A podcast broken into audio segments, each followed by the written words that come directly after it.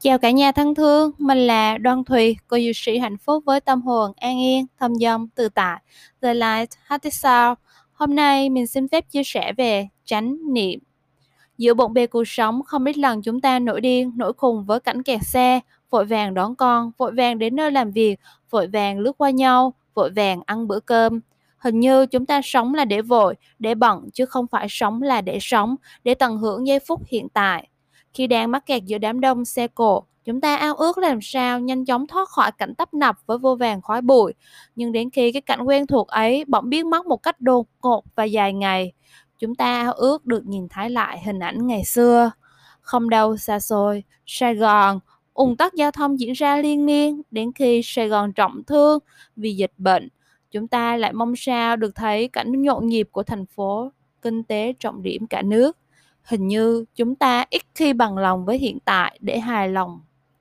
Chúng ta để tâm vào quá khứ, vào tương lai, vào ngoại cảnh quá nhiều, mà quên mất rằng nơi an toàn nhất, nơi hạnh phúc nhất chính là sự hiện diện của mình ngay tại bây giờ.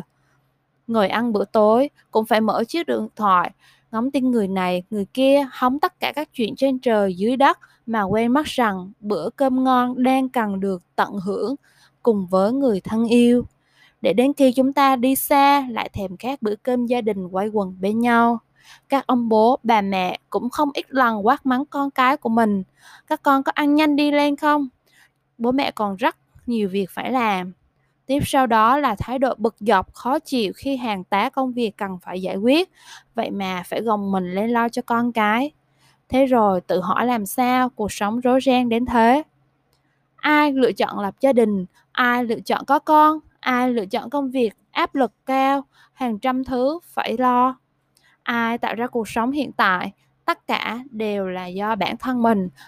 Thế mà lại nổi điên, nổi khùng với chính quyết định của mình. Chỉ vì nỗi sợ của tương lai, những cái trăn trở của quá khứ ngẫm lại thấy buồn cười nhỉ.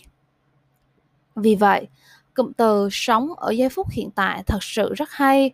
Nó chính là trái tim của thiền tập và trong bát chánh đạo gọi đó là chánh niệm. Chánh niệm có nghĩa là biết rõ những gì đang có mặt hoặc đang xảy ra. Niệm là quan sát. Chánh niệm là quan sát đúng như bản chất của mọi sự, mọi việc. Không đặt để bất cứ hiểu biết nào trước đó vào và phán xét để phản ứng. Chánh niệm là bình tĩnh nhìn mọi thứ diễn ra thực hành chánh niệm là thực hành hay biết mình đang làm gì, cảm xúc gì đang khởi phát trong mình để trọn vẹn với từng giây phút ở hiện tại. Con đường vượt thoát nỗi đau duy nhất chính là đi sâu vào nó, bản lĩnh xuyên qua nó đương đầu với nó, đối diện với nó, sẵn sàng yêu thương, ôm ấp nó để xem thử nó hình thành như thế nào. Nó từ đâu đến và sức mạnh của nó ảnh hưởng đến phẩm chất cuộc đời của chúng ta ra sao? Chúng ta có bao nhiêu khả năng để ứng phó để có thể chuyển hóa những nỗi đau đó? Dường như chúng ta thường xem những nỗi đau như những con quái thú, những con chó dữ. Chúng ta không thể nào tiếp cận với một con chó dữ với thái độ sợ sệt, run rẩy, đầy hoang mang chúng ta cũng không thể đứng trước con chó dữ mà gầm rú, la hét và tấn công nó. Cả hai cách đều thất bại. Có một năng lực, một thái độ đặc biệt mới có thể tiếp cận được con chó dữ đó, chính là làm bạn với nó.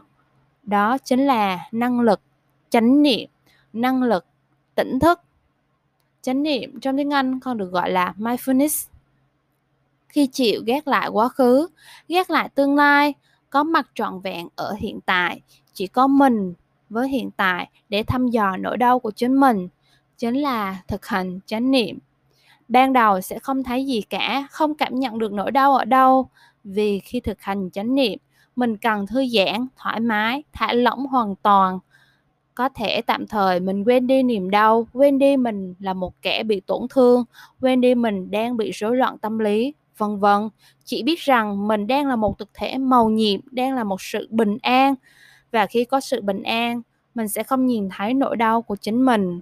Giai đoạn đầu này được gọi là giai đoạn tích lũy, tài khoản, an, yên. Sự thư giãn để dễ chịu cho tâm hồn. Con cảm ơn rất nhiều về câu nói này của thầy Minh Niệm. Cho đến khi cơ thể chúng ta biết được chúng ta đủ nội lực để đối diện với nỗi đau thì nỗi đau sẽ quay lại. Với tiến trình này, chúng ta quay về bên trong với sự chuẩn bị về năng lực đặc biệt, thái độ đặc biệt. Chúng ta sẵn sàng đón nhận con chó dữ thì chúng ta nhìn ra được rằng chân tướng, sự việc, nguồn gốc của nỗi đau chắc chắn sẽ có vặt vả nhưng càng đối diện, chúng ta lại càng vỡ ra được rất là nhiều điều, nhiều thông điệp, nhiều bài học hay và biết cách giải quyết nó một cách nhẹ nhàng. Cứ như vậy, càng luyện tập, chánh niệm sẽ càng có nhiều sóng gió. Chúng ta lại càng biết tận hưởng nó như thế nào một cách đúng đắn. Nội lực chúng ta sẽ càng mạnh hơn và nội lực lớn nhất. Đó chính là chúng ta biết cách sống an yên, hạnh phúc bằng cách buông xả. Buông xả ở đây không có nghĩa là mình buông xuôi, nhưng mà có nghĩa là mình đối diện với tất cả các sự thật, với tâm thế bình tĩnh nhất để đón nhận mọi thứ, đón nhận những cái bài học trong cuộc sống. Ngay bây giờ và ở đây đẹp quá, sao cứ mãi tìm kiếm chốn xa xôi? Thật sự là như vậy. Cuộc đời này rất đẹp, chỉ đơn giản là cái cách bạn đón nhận nó ra sao, cách mà mình nhìn nhận những gì đến với mình nó ở lăng kính nào mà thôi. Chúng ta có những cái sức mạnh mà chúng ta không nghĩ rằng mình có thể khám phá, bứt phá và lột xác được chính bản thân của mình. Nội lực bên trong thật sự rất quan trọng. Thân này, tâm này, cuộc sống này là của chúng ta. Thế tại sao chúng ta không thể để cho thân khỏe, tâm an, sống hạnh phúc, phải không cả nhà? Cảm ơn cả nhà rất nhiều gửi năng lượng bình an và yêu thương đến cả nhà. The Light Heart Sound tâm hồn an yên, thông dong, tự tại của một cô dược sĩ hạnh phúc.